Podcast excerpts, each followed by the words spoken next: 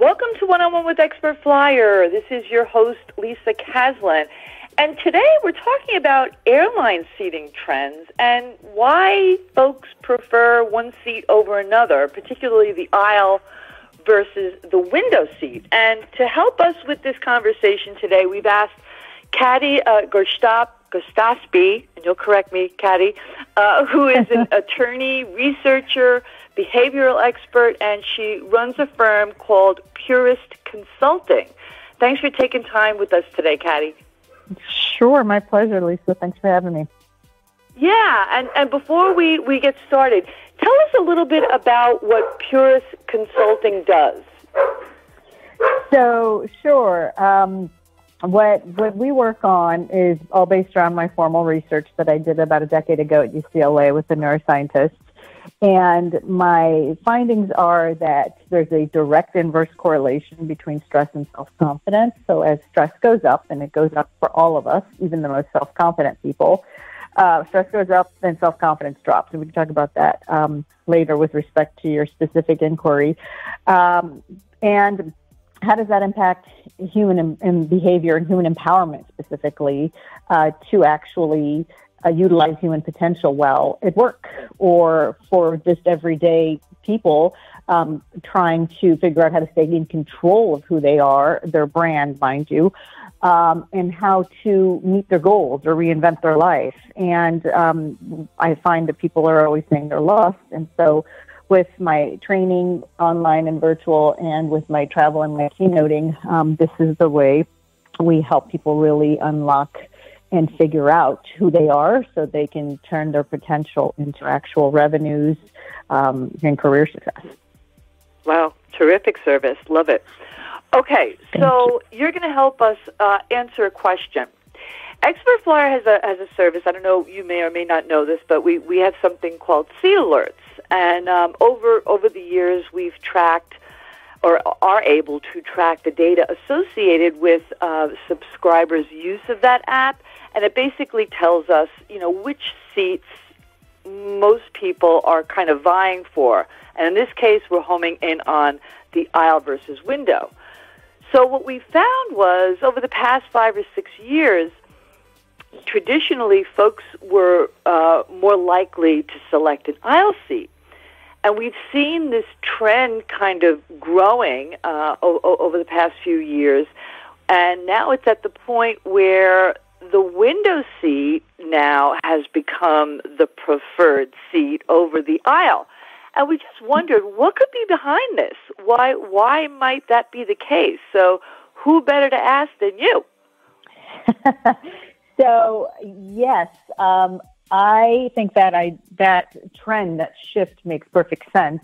But um, and that is a true but. It's not a good thing in my opinion. Um, it okay. really signals to me as a researcher um, watching people's behavior very carefully, a trend in society that is not positive at all and doesn't really benefit anyone in this circumstance, in this situation, including uh, service providers, such as what we're talking about with Expert Flyer. I mean, they can adapt to it, but it doesn't really signal anything positive in our um, in the application of how people purchase and make decisions. So here's what I have noticed over the course of the past, and it's it's a short period of time where there's been a spike in the past three years, I'll say.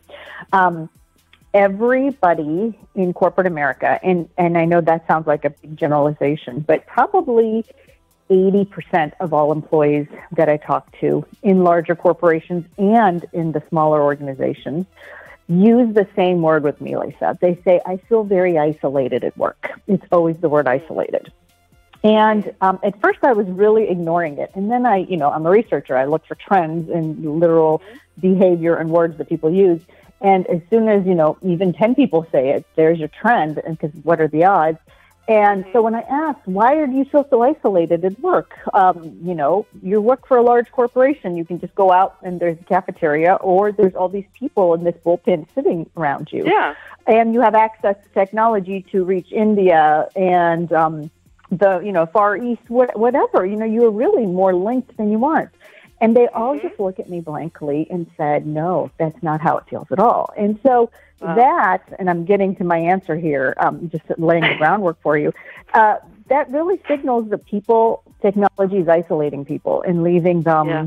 lost, as I call it. Wow. Okay. And it's okay. However, you have to recognize that. I always teach self awareness. Are you aware of your actions and your behavior and how it's changing? And is that leaving you with the goal that you have in mind? Because you can be lost and not know where you're going, but at least you're on a path and you're looking for an answer. People who right. are wandering aimlessly because because they're isolated are trapped and they don't see an end in mind, so there's no growth, there's no human empowerment, human potential there.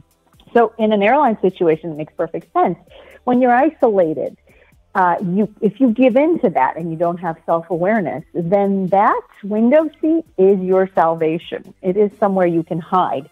And I've oh actually I travel all the time. I fly regularly, and I'm an aisle seat person because I like that freedom to stick my legs yep. out, sit up, and go to the restroom whenever I want, not to bother somebody when I'm walking over them. And frankly, I get a little bit claustrophobic in the window.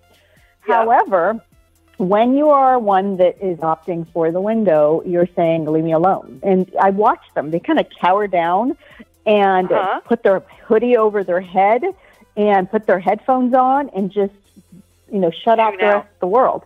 And I guess you could say that's being on a plane and noise, but there really isn't much noise on planes anymore. That's not something mm-hmm. that's tolerable.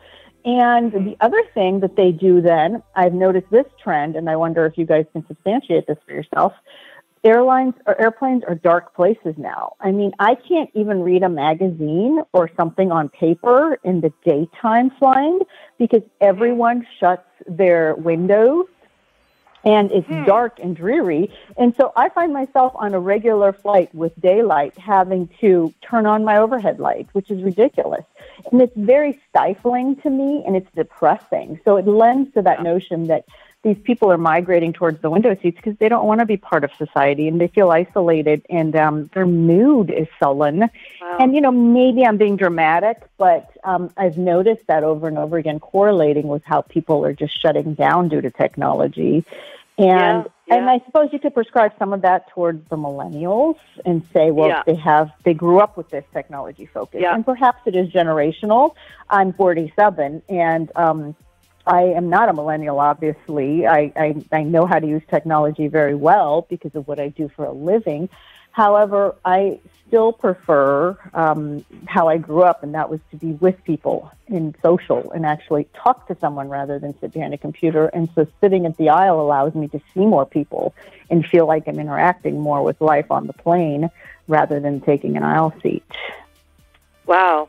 So that's Who my knew? theory, and it totally makes sense. Who knew? You know, I think yeah, and I think I we we've discussed it too, and um, you know, we're, we're certainly not professionals, but you know, this this was sort of where we were landing on it too, and um, I mean.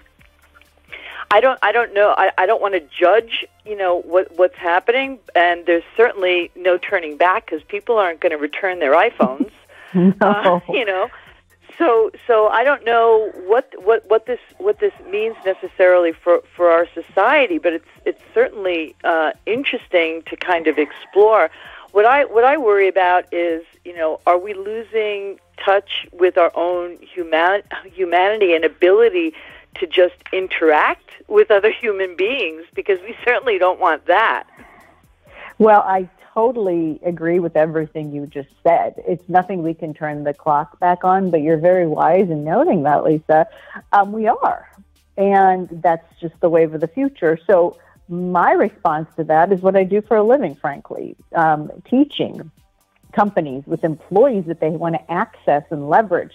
How are you going to sell something? How are you going to be a good coworker and a team player when you are isolated and feel isolated and don't want to be part of a team and don't want to be part of humanity. Like it doesn't work that way, right? So my work is really around um, having people show up and own who they are and having self awareness around these issues. You can't um, ignore it because it's not going away, but you are in control of your own body and your own response mechanism. And through my programs, this is how I contribute to solving this issue is at least having people have tools in their toolbox and employers having tools in their toolbox to make sure their employees are productive and happy and engaged and understand where they fit in. And back to my research that I initially said, as stress goes up, self confidence drops. And feeling isolated is a corollary response to feeling lack of self confidence.